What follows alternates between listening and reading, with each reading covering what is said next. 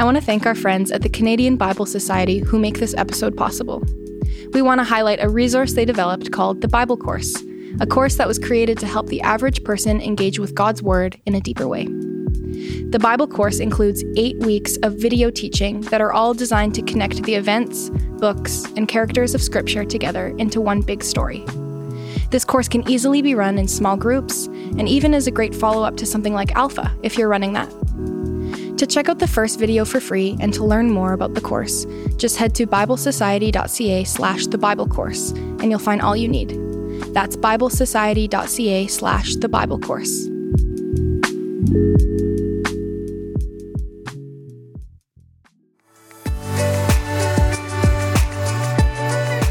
Prayer is not something that we do before or after. The whole prayer is uh, a pastoral activity. Living in the relationship with the Lord um, is itself pastoral.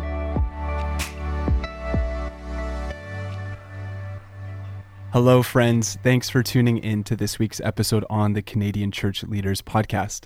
For this conversation, we were graced with the opportunity to interview Archbishop Michael Miller.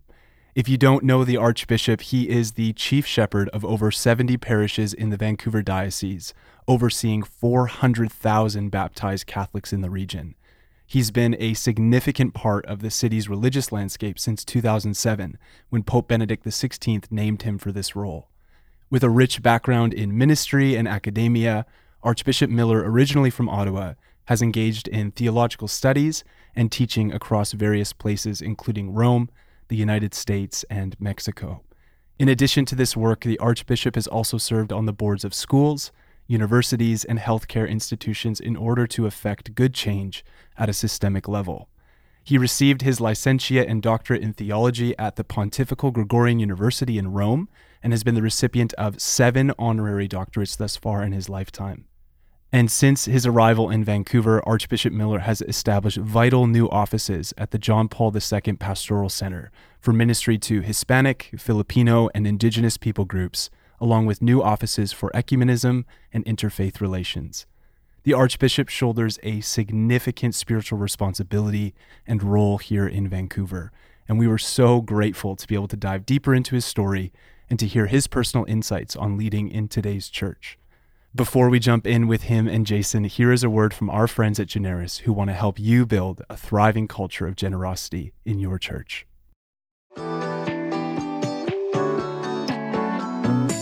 want to take a quick moment to thank Generis for partnering with us to make today's episode possible. Generis exists to help church leaders like yourself weave a culture of generosity into the fabric of your church. Now, we know any conversation about fundraising can feel awkward or tricky, but they don't have to. Generosity is essential to the mission of God in our churches, and Generis is all about coming alongside pastors to help foster healthy cultures of generosity so our churches can step into the mission God has for us. And here's how they do it. They take the time to understand the unique culture and story of your church. Then they take biblical principles and other proven strategies to build a tailored plan designed for your community. If you want to find out more, we want to introduce you to John Wright from their team. He was a pastor for many years, and now he's giving his time working with Generis and local churches. You can find John's email in the show notes of this episode.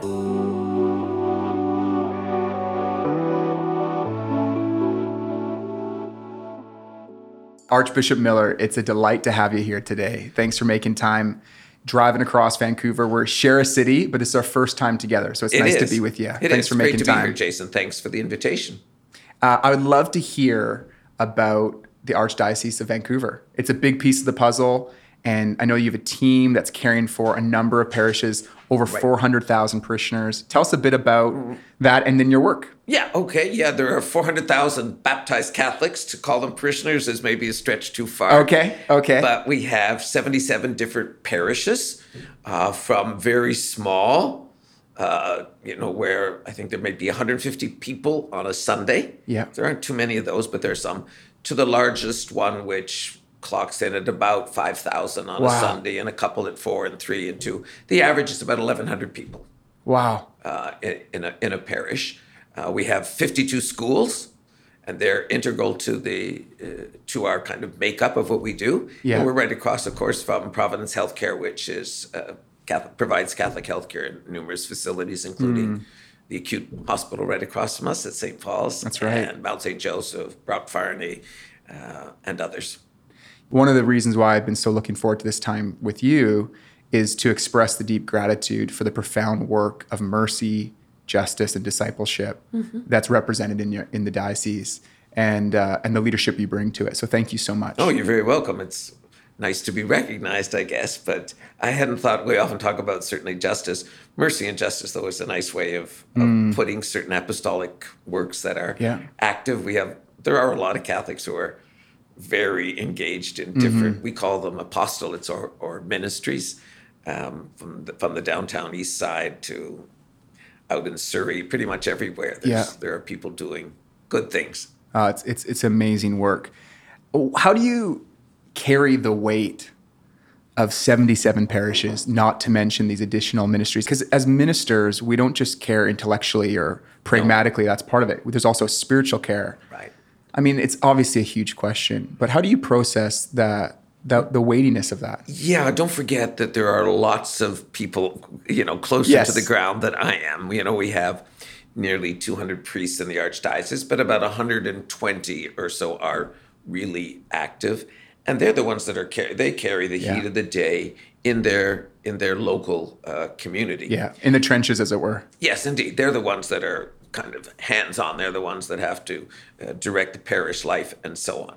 And my role is in many ways to support the priests in their particular work and the, the, the lay faithful that that work uh, around them. We also have a central office. We call it the uh, John Paul the Second Pastoral Center, uh, which is located, you know, at thirty-third and Heather. There are about eighty people employed uh, at the Pastoral Center. They help. Wow.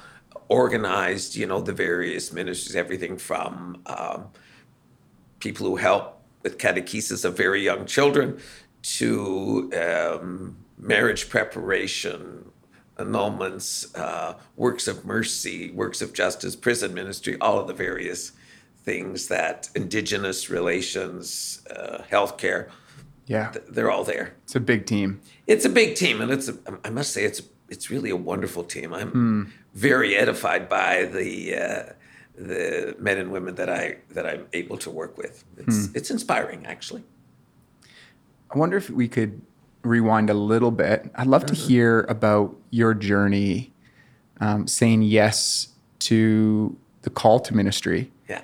Do I understand right that you served as a high school teacher? I was a high school teacher at a time. Yeah, I'm a, I'm a Basilian father, which is a, a, a religious community. People are more familiar with Jesuits and so on. But the Basilians were founded in France and came to Toronto in the middle of the nineteenth century and founded uh, Saint Michael's College, uh, is, is a well-known college in, in Eastern Canada, and founded high schools then around the Great Lakes and so on. So I went to one of the schools okay. that they founded. Uh, as a high school. It was typical of a wonderful time of in education. The school was shaped like an L. The girls were taught by nuns in one section, and then the boys were taught by priests in the in wow. the other section. It's a different time. It was, and we shared the chapel and the gym. So, so everyone looked forward to chapel. Exactly. Uh, but uh, so I, I I knew these priests, and I was both wanted to be a teacher. I wanted to be a teacher and a priest. They mm. kind of went together and were probably not very distinguished, you know, uh, yeah. as a young man.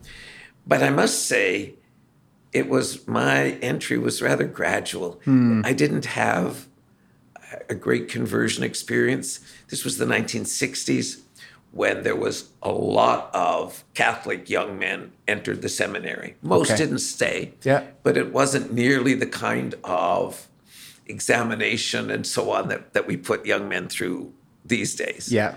Um, you would get, from some of our high schools, you'd get eight guys maybe come in, you know, two mm. might stay. So it wasn't as, it wasn't dramatic.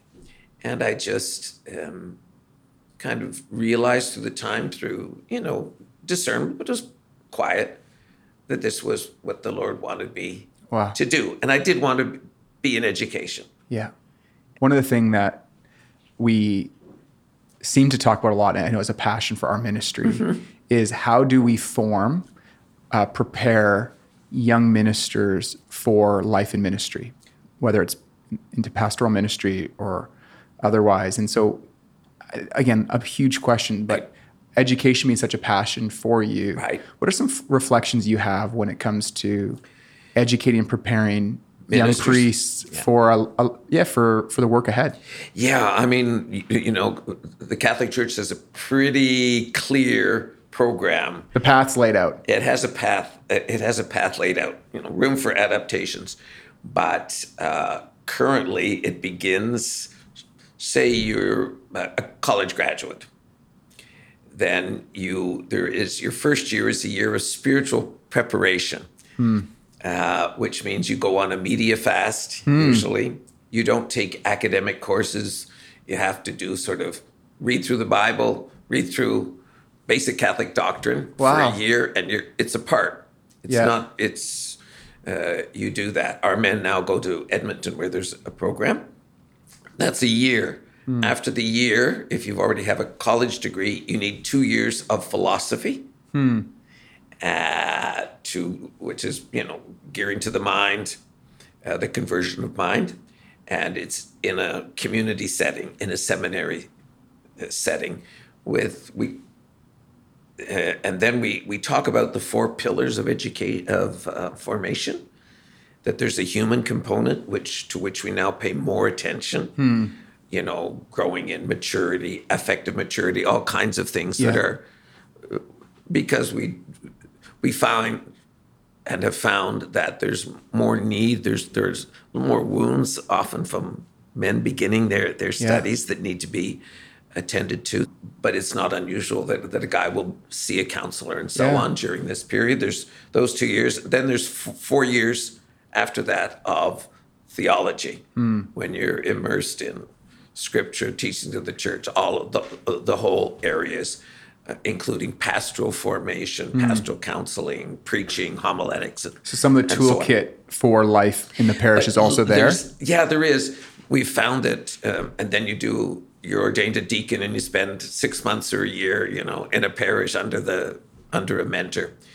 Um, we might, there was a lot of emphasis on human formation, theological formation, spiritual form, spiritual formation, and pastoral. Probably pastoral is the one that needs hmm. a little more uh, uh, attention. Yeah. The toolkit idea. Yeah. That, yeah, that people don't have that. And it's more necessary to have certain skills now yeah. uh, than it used to be. In your time leading, um, there's different challenges that um, obviously were at play before. I think about Indigenous relations. Yeah. I think about residential schools. I think about clergy abuse. And I know that's been part of your leadership has been addressing it courageously, compassionately. Can you just reflect a little bit about whether it's specifically about those issues or more broadly um, leading um, with such precarious, tender yeah. issues? Yeah, those, I mean, we can start with the Indigenous relations. When, to be honest, I grew up in Eastern Canada in Ottawa, and sort of Indigenous relations was a was a non-factor. Didn't really think about it. It wasn't discussed. It wasn't negative. It just was not was not there. I don't think I knew that there was such a thing as a residential school growing mm. up. I'm sure I didn't know. And uh, coming to British Columbia, of course, there's a very diff- different um, relationship between um, Indigenous peoples and non-Indigenous, and residential schools played a big part in, in the history. And so that was a learning experience mm. for me, to be honest. I didn't know much about it, and, and it and the problematic nature of them certainly became uh, very clear mm-hmm. and uh, something that we had to come to grips with as a church uh, for our role in managing the government schools. Uh, the Truth and Reconciliation Commission was that was held here. You know, remember at the uh, at the uh, Coliseum uh, was very eye-opening when mm. we had to um, present all the material that we had and, and, and read, and it was um, yeah, it was in, instructive and uh, kind of hurtful in many ways. I was unaware really of of the suffering of mm. of those who were in, in residential schools. Uh, and that became evident yeah. through direct and personal testimonies and so on uh, of people. And since then, we've, you know, we have someone at, at our pastoral center who kind of is leading us through, has been very helpful. Matter of fact, today, the uh, one of the former chiefs, uh, Manny Jules, was uh, at the pastoral center. He's from Cam- Kamloops. Um, and, you know, t- trying to work things. We have a significant fund put aside f- to sponsor projects mm-hmm. um, that are Indigenous led and so on. Um, it's that's been that's been uh, something new that I didn't know much about. This was new to me and, mm. and rather, um, at first blush, quite disheartening. Yeah. Um, but I think there's now there's. Uh, I think there's we're at a place where we can talk about uh, truth uh, and reconciliation together. Mm. Um, that we need we need we need truth in order to be yeah. to begin to be honestly recon- reconciled and not just uh, phony reconciliation mm. or pretend reconciliation. But it'll be a long road to hoe. Yeah. Um, but I think there has been some progress. Um, One of the challenges in the Catholic community is it's so diverse with so many people from other cultures for whom Canadian history is unknown. Hmm. And they come often from their own situations of persecution and difficulty. Right. That it's it's just not something they immediately relate to. Hmm. If you're from a family that's been in Canada a couple generations, and there's at least some acknowledgement of the past and and But if you're new, that's harder to mm-hmm. to bring with you, and so that that that's that's mm. a challenge. And it's not rejected; it's just that it, it's not known. Yeah, and to make that known. What kind of advice, counsel, encouragement would you give a pastor? Like I'm gonna. The hypothetical yeah. is you inherit a situation that's yes. devastating, it's tragic. Yeah, and there's this temptation in our human heart. Can I skirt the issue? Yeah. Can I look away? And now it's like, no, I'm going to do the Christ-like way, which yeah. is to and move towards the pain. You have to. I think we to encourage people to, uh, with the strength and power of the Holy Spirit, to confront and, and grapple with the with the real insti- with the real issues at hand. Mm-hmm. That burying our head in the sand is not really, you know, as you mentioned, Jason, that's not a Christ-like response, um, and. Defensiveness is not really appropriate either. Mm. And that's something that we have to overcome because often the first reaction was, well, they, so much good was done yeah. in residential schools. And that this, that's just not where the argument or where the hurt is about yeah. that. So it's better to leave, to help people leave that aside mm. in their uh, contacts and so on and what they're thinking. We're not That's that's not helpful at this juncture mm. to do. Um, but but for s- some of our men, it was kind of, I think, like me, if if they weren't immediately from Vancouver, kind of an eye-opener. Mm. And, you know, caused personal hurt. yeah. Because one sees oneself as part of a body of Christ that you can't just say, I'll, I'll opt out yeah. uh, for this, but I'll be in for the rest. I mean, yeah, yeah. I don't think it works that way. I think about that a lot, you know, like, what does it mean for me to not deny that I'm part of a broad story? Yeah. And um, in the story of Christianity, you know, obviously we can talk about lots of positive, right. But there's these, there's this, there's, also there's so much sin. pain, so much sin, so much brokenness, and so much done in the name of Christianity that some, and I, and I think that when you think about a generation that wants to walk away from Christianity, but maybe keep Jesus, yes. that's probably the impetus is to say, this doesn't represent right. the faith that I know. And I think sometimes I find my heart a bit weary, you know? Yeah. Um, I, and I know there is a temptation for people to imagine that they can pluck Jesus out of, out of, out of his body. And I don't think that that's possible. Mm-hmm. Uh, he's he's head of the body and is you know, he's he's he's the groom to the bride, and there's the one flesh. And I think attempts to do otherwise are uh, mistaken, not just theologically, but frankly, even even historically, and, yeah. and, and to make sense. There's that, that that's there's not an influx of Jesus that hasn't been handed on mm. through the, the community of believers. I mean, I, that. When you're leading through situations that, no matter what decision you make, you make a public statement or you choose to participate. And yep, it. it's like you're going to have, some people are like, right on, Archbishop Miller. And then and others, others that are, are like, how can you betray them? Yes. And then and then a whole range in between. How, like, that is a crisis of our own leadership. How, how have you found the will to lead during those circumstances, as opposed to say, ah, I kind of don't, I, I'd rather someone else lead right now? Uh I think those that reaction it comes. I guess it just can't be kind of given, can't be given mm. into. I think ultimately it's by if one is sh- kind of sure of the position that it's been taken, not for reasons of pride or, but done humbly. Uh, then then there's a certain kind of strength in mm. that. It still hurts when when when you're attacked. Um, Sometimes one knows that it's justified. Other times one has to admit, no, it's it, it's not justified. And my sensitivity to it is not justified. And mm-hmm. I have to kind of, in my examination of conscience, kind of uh, confront that. Mm. Um, uh, nobody likes criticism that is that is unfair. Ultimately, I think it's only if we pray.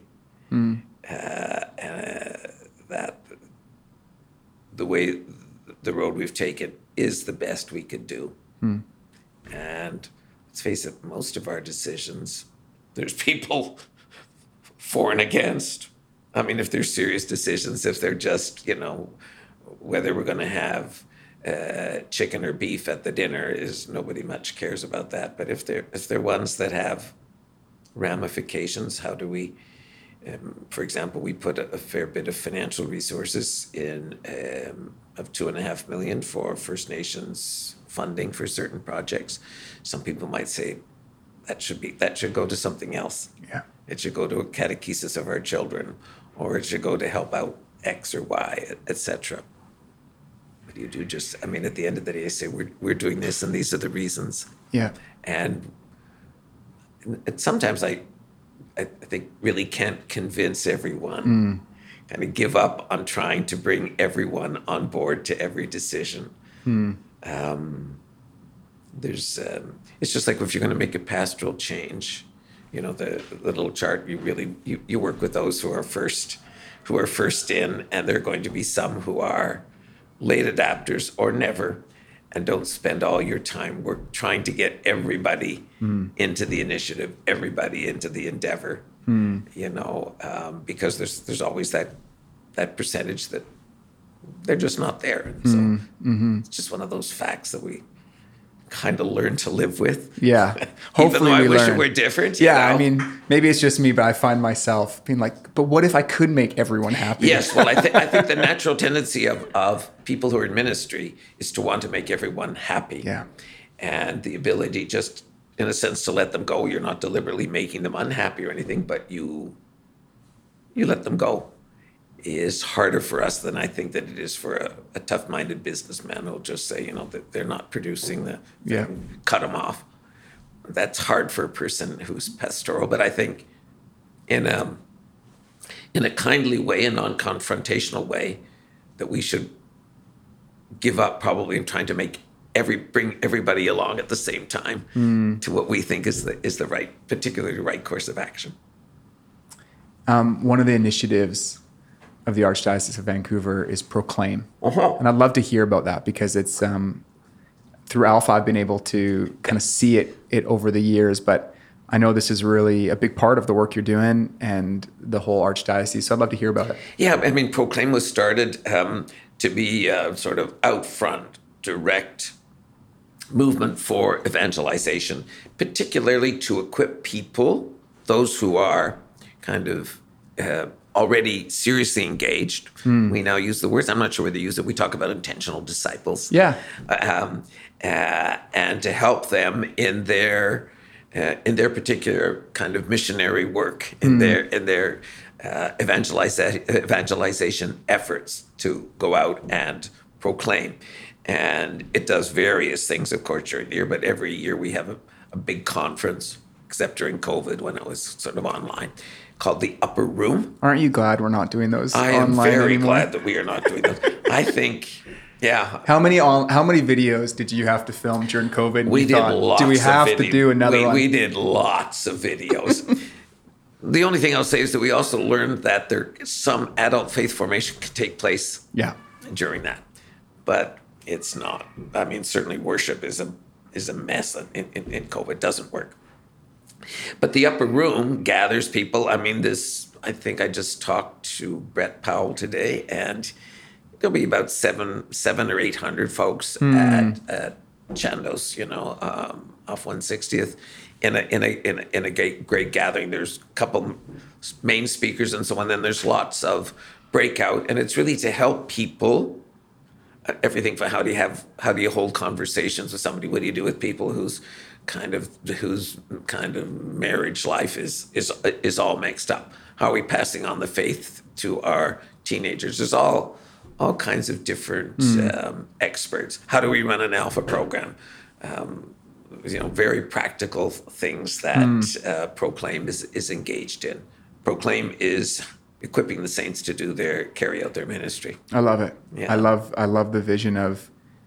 Um, helping individuals know that it's not just the priests yeah, oh, or the I, pastors who are invited into the mission. In fact, it's yeah. it's you know it's it's everyone gets to play. Yeah, no, I think that's. I guess I'm starting to take that for granted, but that that would be a big change in the last generation. Say the emphasis that everyone, just because of your baptism, you are missioned. Hmm. You know, that that it's part that, of our identity. It's exactly no. It, it comes with being reborn in Christ. Mm. Is is to proclaim the good news that it's not.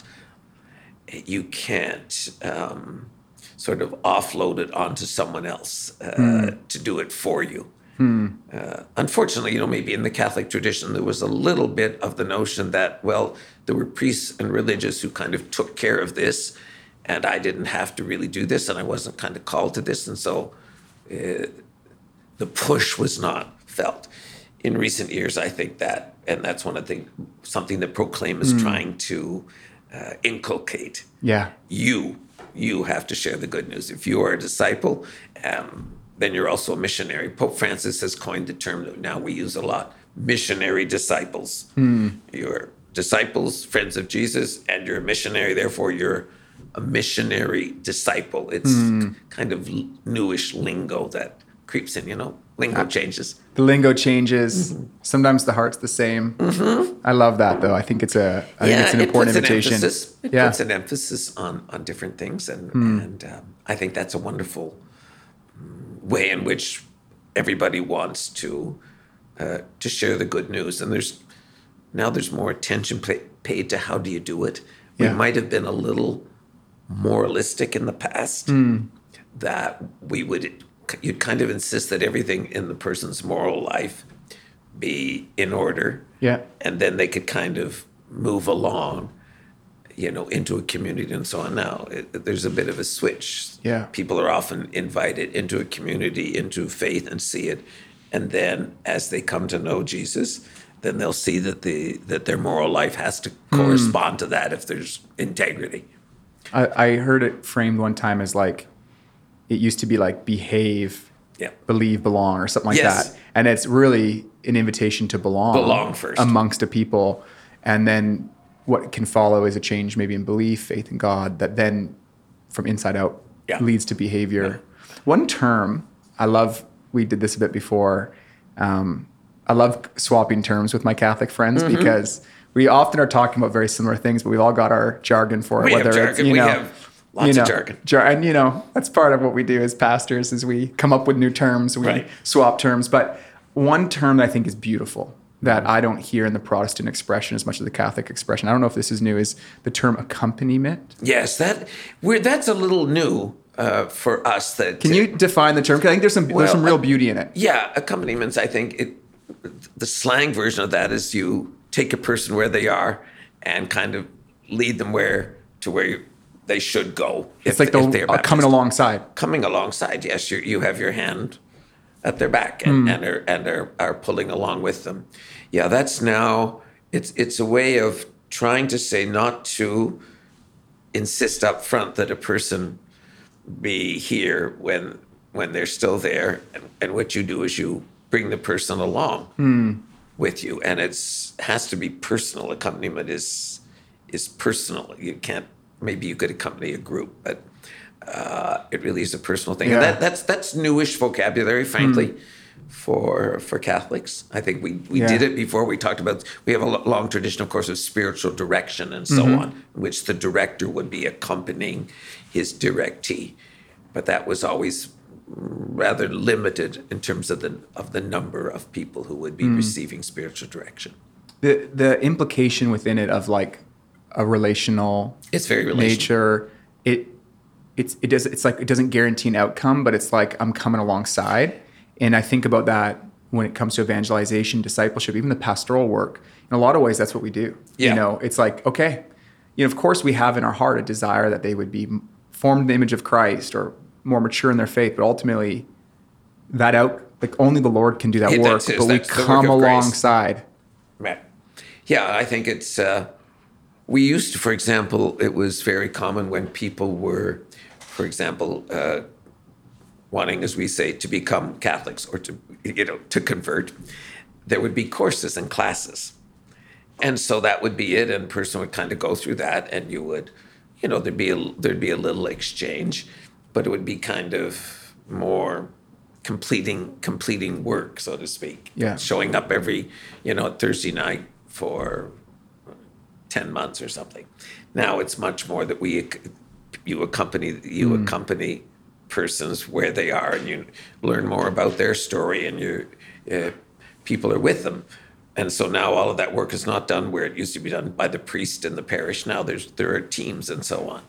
So that's mm. that's a a change that's mm. taken place in a generation. Wow, you know, um, much more. One of the things that I think distinguishes Catholics from evangelicals is that evangelicals, you've always had far more ability because of the number of people in ministry, and your congregations are smaller often, mm-hmm. except in the mega churches, uh, that you could you just did that automatically. Yeah. And ours was, it, it used to be a little priest-focused, mm. which meant that that wouldn't be possible be simply because of the of, of, of numbers. Mm. And now that there are we speak much more broadly about ministry in the Catholic Church. Some of the, the things that we've we we we we've we've learned from evangelicals and other Christians is the notion of, of accompaniment. I think we've mm. picked it up mm. from you.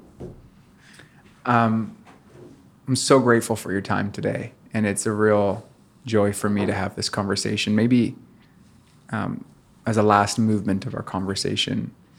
Um, After decades of serving faithfully in ministry, there is a sense of being able to probably look back and reflect. Mm-hmm. And I just wonder what reflections you have that, as you kind of reflect on um, how God's led your journey, right, and how your probably sense of like, even sense of your vocation evolves and changes.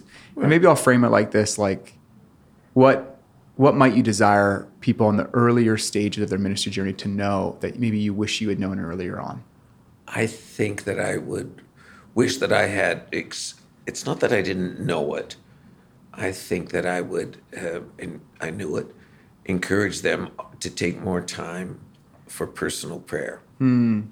for silent uh, personal prayer daily to to make sure that, uh, aside from sort of the formal prayers to which we are committed by what we call the liturgy, the hours, or the breviary at, at Mass, um, that there should be, you know, half hour, forty-five minutes of other prayer, which in a busy life, mm-hmm. it was hard to find, and I often didn't find it as much as I have come to appreciate it in recent years. Mm. And... Um, and not just appreciate it, do it. Yeah. Find, find, find, find, find the discipline. And I think when I was younger, I was more taken up by all of the things that I had to do hmm. and was uh, given to a kind of activism that I did, I did things, uh, and many things. I'm, I, I think that they were, you know, uh, good things, but I didn't, I don't think that I spent enough time on just on pure reflection and mm. on being with the Lord. Uh, I do. I, I think that that's something that I would I- encourage. And because it's so difficult to find the time, because um, people in ministry are so busy and so engaged uh, that they need to be someone to be accountable to, mm. to do that. Uh, it's not. Ju- it's not relaxing. It's. It's. Um, um, for me and, and for many Catholics, it's. It's sitting in a in a church or, or or a chapel, but it could be anywhere. But that, um, I think that's something that is necessary, and I would recommend to mm.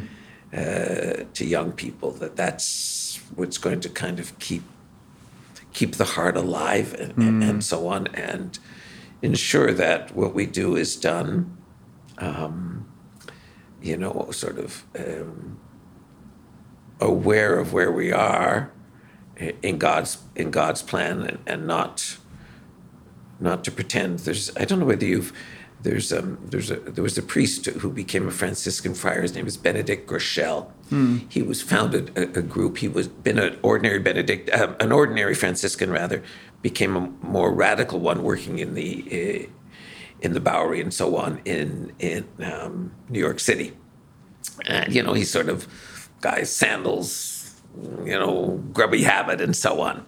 Um, he was also a psychologist uh, by by training, and something that he once said, he said, "I, what I really don't want to be is I don't want to be a phony." Mm. And I think one of the ways we protect ourselves a- against that is by um, taking that time in prayer, yeah. um, and then you begin to notice it. Benedict the sixteenth once said, you know, that prayer is not something that we do before or after, um, that um, the whole prayer is uh, a pastoral activity, mm. that uh, being, you know, cultivating, not cultivating, that makes it sound as if it's our word, but being, living in the relationship with the Lord, um, is itself pastoral. Don't think that you're taking away from something that you wow. could be doing. Yeah, that um, that's um, so. I wish I had acted on that when I was younger. Yeah, I always knew it sort of in my head. That's never the problem. We know so many things. Mm. It's actually delivering mm. the real goods. That's mm. harder.